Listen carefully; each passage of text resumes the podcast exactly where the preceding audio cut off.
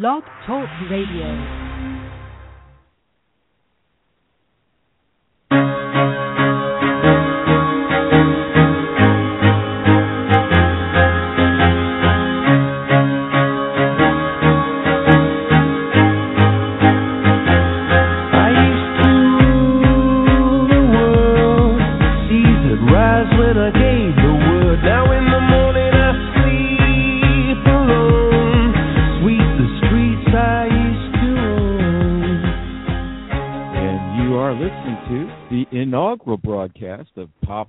Week on the Blog Talk Radio and affiliate networks. This episode is brought to you by the Jefferson School of Population Health and produced by Health Innovation Media, where we monitor the innovation impulse from idea to business model and emerging best practices. Welcome, everyone. I'm Gregg Masters, the producer and co host of the show. And joining me in the virtual studio as a permanent member of this broadcast team is my colleague, principal co-host and co-founder of Pop Health Week, Fred Goldstein. Hey, Fred. Hey, Gregg. Excited to be launching this show with you and looking forward to ongoing shows in the weeks to come. Oh, well, that makes two of us. I know we've been at this a while, and it's great to see it materialize, and I think the planets have aligned here. So, for those of you not familiar with Fred Goldstein, he is a subject matter expert with deep roots in the hospital, health plan, health, wellness, and prevention space from disease management to population health. Fred is a board member of the Population Health Alliance, PHA, having most recently served as its executive director, and now captains the ship at Accountable Health LLC. And now, just a few words about our very special guest, Dr. David Nash. David B. Nash, MD, MBA, was named the founding dean of the Jefferson School of Population Health the first and only school of its kind in the country, in 2008. This appointment caps an exemplary 25 year tenure on the faculty of Thomas Jefferson University, a leading academic health center founded in Philadelphia, PA in 1824 as the Jefferson Medical College, now known as the Sidney Kimmel Medical College. He is also the Dr. Raymond C. and Doris N. Grandon Professor of Health Policy the Jefferson School of Population Health provides innovative educational programming designed to develop healthcare leaders for the future. Its curriculum offerings include master's programs in public health, healthcare quality and safety, health policy and applied health economics, and its, mo- and its most recent and rather timely addition, a master's degree in population health. For the really committed, the school also offers a doctoral program in population health science. Dr. Nash is a board certified internist who is internationally recognized for his work in public accountability for outcomes, physician leadership development, and quality of care improvement. Repeatedly named to Modern Healthcare's list of most powerful persons in healthcare, he serves on the National Quality Forum's task force on improving population health and is on the John M. Eisenberg Award Committee from the Joint Commission. He is also a founding member of the Association of Medical Colleges IQ Steering Committee, the group charged with introducing the tenets of quality and safety into medical education. And finally, Dr. Nash has chaired the technical advisory group of the Pennsylvania Healthcare Cost Containment Council for more than 15 years, and he's widely recognized as a pioneer in the public reporting of outcomes. So, with that abbreviated introduction, Fred, over to you. Help us get to know this dynamic physician innovator and academic thought leader. Thank you, Gregg, and welcome, David. Thank you. Great to be here, guys.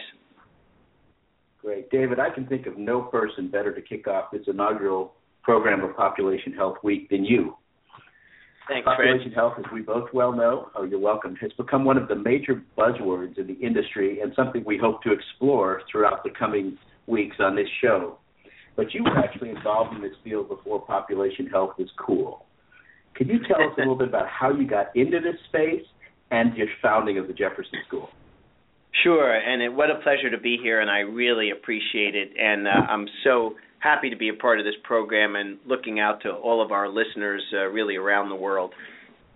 So, here at Thomas Jefferson University, which is in downtown Philadelphia, we're four blocks from Independence Place and the Liberty Bell, and where the Independence, uh, uh, all the amazing founding of our great country. So we're very, very happy to be a part of this campus. Our School of Population Health was uh, incorporated and approved by the Board of Trustees of the university uh, in July of 2008. So we're coming up, uh, this is our really seventh anniversary since approval, and we opened the doors to the school in September of 2009, almost six years ago. Our school is the outgrowth of uh, work I was privileged to be doing on our campus. Previously, Jefferson Medical College had a Department of Health Policy, which was formed in 2004. Back then, more than 11 years ago, most medical schools didn't even recognize health policy as a bona fide area of inquiry, but Jefferson was smart enough to actually have an entire department devoted to it the short story is that our department, by a vote of the Board of Trustees, unanimous vote in the summer of 08, was turned into the beginning of the School of Population Health. When we opened the doors in 09, we offered degrees in public health, healthcare quality and safety, and health policy. Subsequently, as Gregg noted in my nice introduction, we've added degree programs all online in health economics and outcomes research, and now our penultimate degree in population health. So we have five master's degrees and a part time in person doctoral program as well. We have just about 300 students, that's all, spread across the entire world because the vast majority of our students are online with us at any one time across these five wonderful programs. So, Fred, we, we've been thinking about population health since the um, fall of 2007, three years before health reform. But to close, we also are the editorial home of the peer reviewed journal Population Health Management, the official journal of the Population Health Alliance. And we've called it Population Health Management, the journal, for 12 years. So I guess the best answer is we've been at it for a dozen years thinking about population health and all of its implications and ramifications. Well, it's fantastic to now have a place, David, thanks to you, where we're going to be turning out new thought leaders in this field. And that really is a, a good segue into what we want to discuss today. Everybody says they're doing population health, from providers, vendors are offering systems to do population health. We've got the M Health folks, the um, hospitals, ACOs but there really is a definition for population health. Perhaps we start there. What is the definition of population health?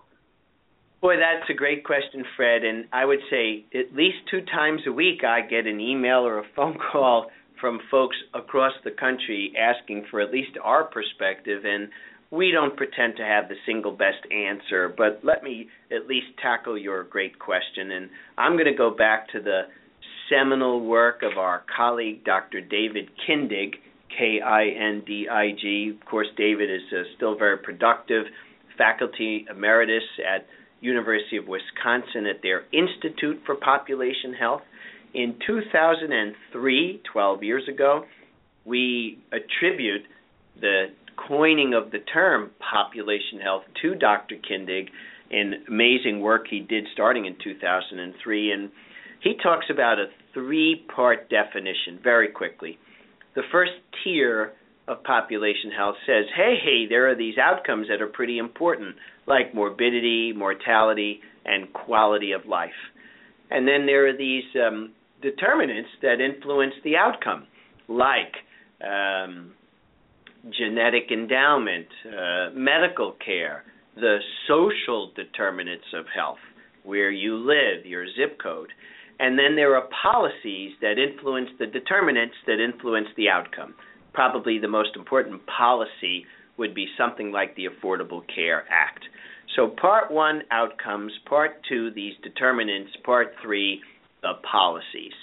Take all that together, and you have population health.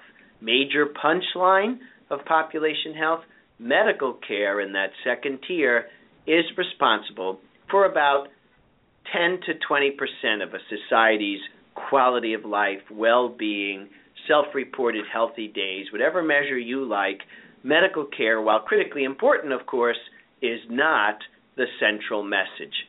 The central message is it's everything else. So that's our working definition of population health, Fred. That that's the one that certainly we built the platform of our five degree programs on the basis, in no small part, of David Kindig's original work. So when we're talking about the providers and clinicians and these larger organizations that are doing or are putting up the shingle that we are in fact doing population health, it's really a, a, facet of population health, but given that so much of it is the social determinants of where people live, et cetera, the policies that impact population health, they're really functioning as a piece of what is a much broader system. Well, that's certainly the way we view the world. And again, I'm not presumptuous enough to say it's the only and the correct view, but I think, Fred, most of our listeners, I hope, got it. It's those social determinants poverty, crime, geography. You and I know, Fred, that the most important five digit number I need to know about you with regard to your health is not your blood pressure, not your cholesterol level, not even your BMI. The most important number is your zip code. Where you live in the United States is predictive, the most powerful predictor of your social class, your level of education, and as a result, your health and even your lifespan. So it's all that messy stuff, those social determinants that are the core drivers of the health of the population. I think today the real confusion is not so much around the term population health, although that's part of it. It's come to be a synonym for a population of patients for whom we are bearing economic risk. It, to some extent, it's like we're back to the future. It's 1995 all over again. And instead of capitation, we're using population health.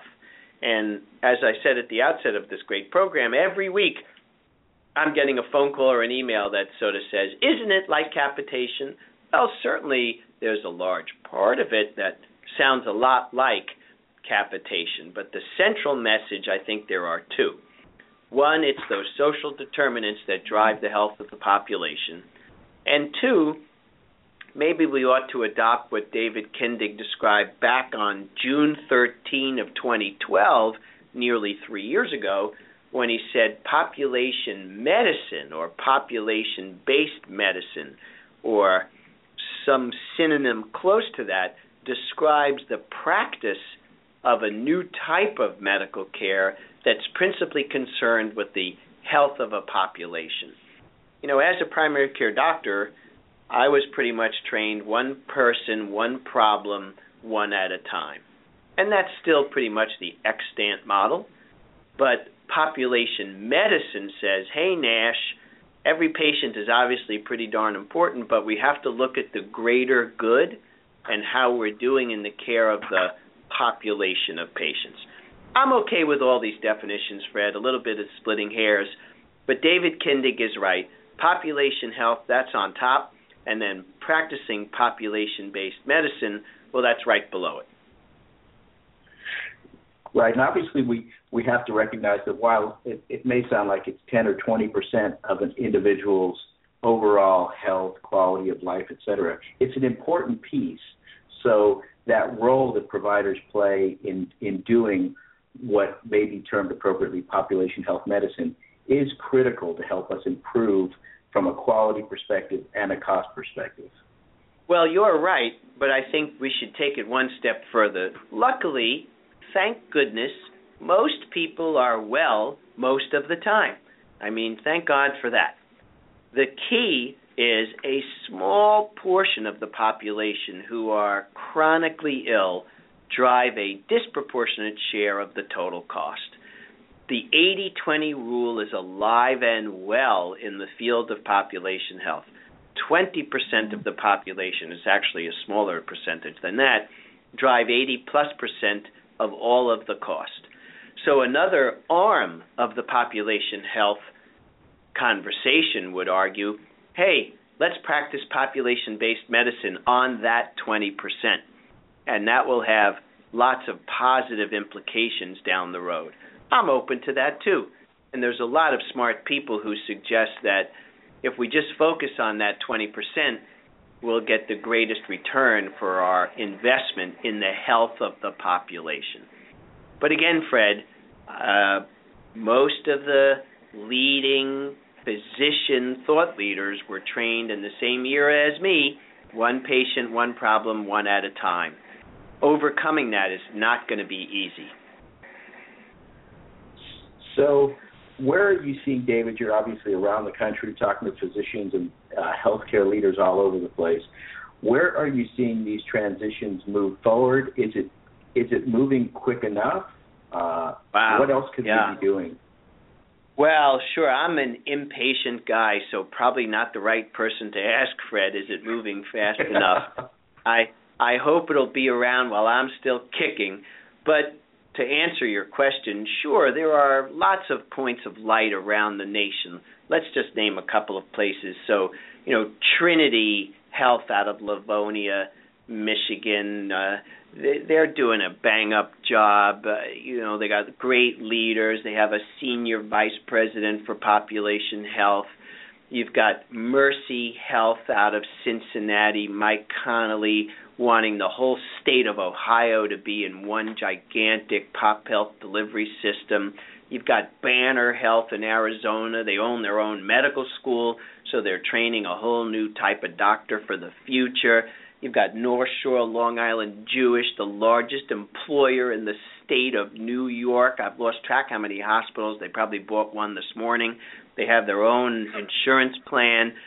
So, you know, these organizations are coming in all sizes and shapes. Now you've got Michael Porter and Tom Lee weighing in in the New England Journal talking about IPUs, integrated practice units. So, I think we've got a lot of stuff going on in the country, a lot of energy, maybe some entropy too, and more heat than light being generated here and there.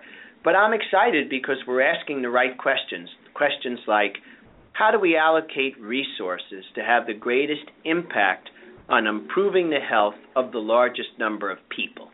Now, that's the kind of question that gets a guy like me all excited, and our students and our faculty too.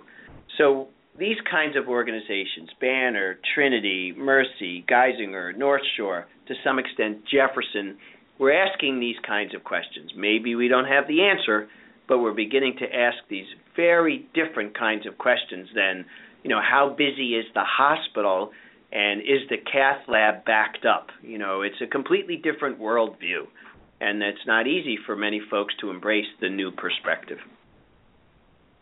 Yes, you mentioned briefly this position of uh, Chief Population Health Officer. There's a, a, lot going on in that area as well. Can you talk a little bit about some of these new jobs and things coming up like that?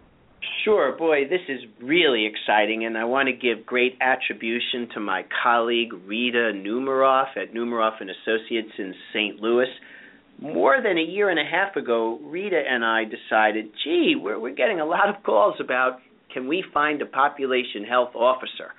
And we had an editorial in Modern Healthcare together in April of 2014, and now we've launched a nationwide survey to try to get our arms around what is this Chief Population Health Officer all about. So I'll be back, I hope, at a future program to tell you the results of our survey. Let me tell you what we know now.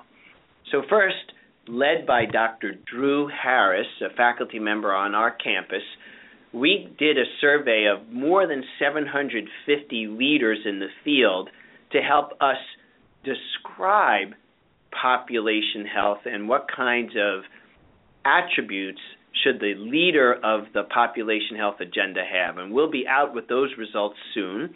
So that's another data point. I also know that our colleagues at the advisory board in Washington, D.C., led by people like Dr. Dennis Weaver, Lisa, uh, and others, I mean, they even have a website you could go to if you're an advisory board member, and they have ready to go job descriptions for the Chief Transformation Officer, the Vice President for Population Health Management, and the Clinical Integration Executive Director. I'm reading right from the website. So, the short answer to your question, Fred, is there's a lot of action out there, and I think integrated delivery organizations, or IPUs, as uh, Mike Porter calls them now, are looking for a new type of leader. Perhaps a nurse, a physician, a pharmacist with advanced training who understands what population health is really all about moving forward. Yeah, it really is amazing to see all of the growth in the industry and the different people looking at it in different perspectives. We've seen this, we've talked a little bit about this idea of population medicine and population health.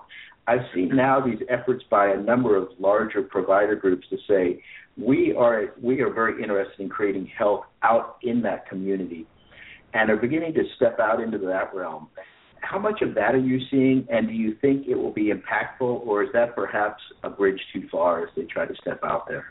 Wow, wow. Well, I hope it's not a, a bridge too far, like uh, you know, in the Netherlands in the Second World War. I hope it's not a bridge too far. Um, that would be that would be sad. I, I think we're going to pull it off, Fred. I, I'm very upbeat about the future. I mean, our school is one small part of the solution, I think, to help build leaders for the future. I think there's research in health affairs that says these ACOs, more and more of them are being led by doctors with advanced training in public health, population health, epidemiology. I think Rita Numerof and I, our survey is going to show pretty conclusively that a whole new type of leaders being developed in the marketplace because the demand for people who know how to manage a population and where you're at economic risk for all the services, not just primary care, but specialty care and care coordination. So I, I think it's a very bright future for persons interested in population health and the delivery of integrated services in a risk bearing environment. I, I hope that the marketplace doesn't get hung up on the nomenclature and the vocabulary. At the end of the day, we want to allocate resources to have the greatest impact on the largest number of persons to improve the health of as many people as possible. That's the goal. Uh, but we're trained in a very different model. So we have to reconcile the training and we have to reconcile the payment. And I'm pretty confident we're going to be able to do both of these things in uh, in my practice lifetime. That's fantastic. Do you see these payment models beginning to, when you think about risk in a community and populations, beginning to take a look at those social determinants and say, how do we fold that into a risk model? Yes, finally. I, uh, yeah, it's a great question. I think we're seeing everything from obesity reduction, smoking cessation, uh, AIDS prevention, hypertension screening, diabetes education. I mean, all of this was sort of on the periphery. Now it's front and center. And we're seeing multi specialty group practices bring back the diabetes nurse educator, the pharmacist, the nutritionist, the physical therapist, because again, we're going to get paid in no small part on how we improve the health of the population. Uh, you know, I think, Fred, the most important piece of news in the last couple of weeks is uh, Secretary of Health and Human Services, Sylvia Burwell. I mean, when she noted that more than 50 cents of every Medicare dollar is going to be connected to an outcome measure of the health of the population in another three years, I, I think that's a watershed event and it certainly made a lot of press, but maybe not every doctor, nurse, pharmacist really embraces it. But uh, 50 cents of every Medicare dollar, so we spend 1.2 billion a day. Half of that is a lot of money, and connected to a measure of outcome. Well, holy mackerel! That's going to change everything we do every day from top to bottom. So I, I think that's probably the single most important advance for our field certainly in the last 10 weeks. Yeah, I agree. And as you think about taking things like uh, obesity and saying we want to lower these incidents of heart disease and diabetes. It's related to exercise or lack thereof, and it's related to diet and nutrition. How far out into that space and with whom should providers begin to try to set up systems to solve some of those problems that really have to do with built environment, access to food, parks, etc.? Well, sure, it runs the gamut. I mean, our school is working with a nationally prominent prominent architectural firm to talk about population health in all built environments. We're working with the local health department. With we have a community advisory board with more than 25 individuals on it who help give us advice on everything from smoking to obesity to hypertension to poverty. I mean, it's a work of the entire village to keep everybody healthy. I mean, that is the message of what population health is. It really, I know it sounds corny, but it does take a village. And in our situation in Philadelphia, it takes a big village to, you know, improve the health of the population. We've got a town with five medical schools, and yet in the state of Pennsylvania, our county is the least healthy. so part of our part of our challenge is how do we reconcile being the least healthy county in the face of all of that spending across five medical mm. schools. So shame on us, Fred, if we don't figure it out for the health of our citizens for the future. Well, it's it's really exciting to hear about these new integrations, partnerships, relationships, looking at the healthcare problems in a much broader context because I agree with you. That's what it's going to take to fix it. It's something we hope to explore in this show in the coming weeks. We've got a few minutes left, David. Could you comment a little bit on Abington and some of the work you're doing there into telemedicine, perhaps? Sure. So we're excited. Our uh, pardon me, our new um, merger with Abington Health, a very well-respected, large community hospital. Our president, Dr. Klasko, describes it as a hub and hub structure. Jefferson and Abington, the two hubs. It's just too early to tell, Fred, but uh, we're we're excited to get bigger because we know if we're bigger, we can care for the population in a more comprehensive view. I hope that folks around the country will pursue some training with us and get online in our population health certificate, in our population health master's degree, in our Population Health Academy. That's our 40 hour on campus program. So we're trying to create different touch points, different products, if you will, for different demands in the marketplace, from the academy to the certificate to our master's degree. And in those programs, we're going to talk about everything that we talked about today and telemedicine and patient connectivity and harnessing that Apple Watch to improve your drug compliance. I mean, we're just excited about the the convergence of technology, population health, and changing the economic incentives in a way that will drive behavior in the correct direction. Well, David, this is really an exciting half hour with you. I really appreciate it. And I'd like to be certain that we bring you back to talk about many of these other things you brought up today. I hope so you'll that, hold me Gregg, to it, Fred. absolutely. Thank you so much, David. Thank you. Well, there you have it. Uh, I knew this half hour would fly by, and it obviously has. Dave, thank you, David, for helping us kick off this broadcast of Pop Health Week. And that will have to be the last word. I do want to thank our guest, Dr. David Nash, for his time and insights today do follow him and the Jefferson School of Population Health on Twitter via at Jefferson JSPH. That's the Jefferson School of Population Health. And on the web as well at jefferson.edu. For details on the industry standard Population Health Colloquium, visit www.populationhealthcolloquium.com. And we do this weekly at 9 a.m. Pacific, 12 p.m. Eastern on Wednesdays. Join us next week for another episode of Pop Health Week. Thanks to Fred Goldstein. We've got an awesome lineup, so stay tuned. Until then, for Greg Nance, for Gregg Masters. That's me. For Fred Goldstein and the Jefferson School of Population Health, this is Gregg Masters saying bye now.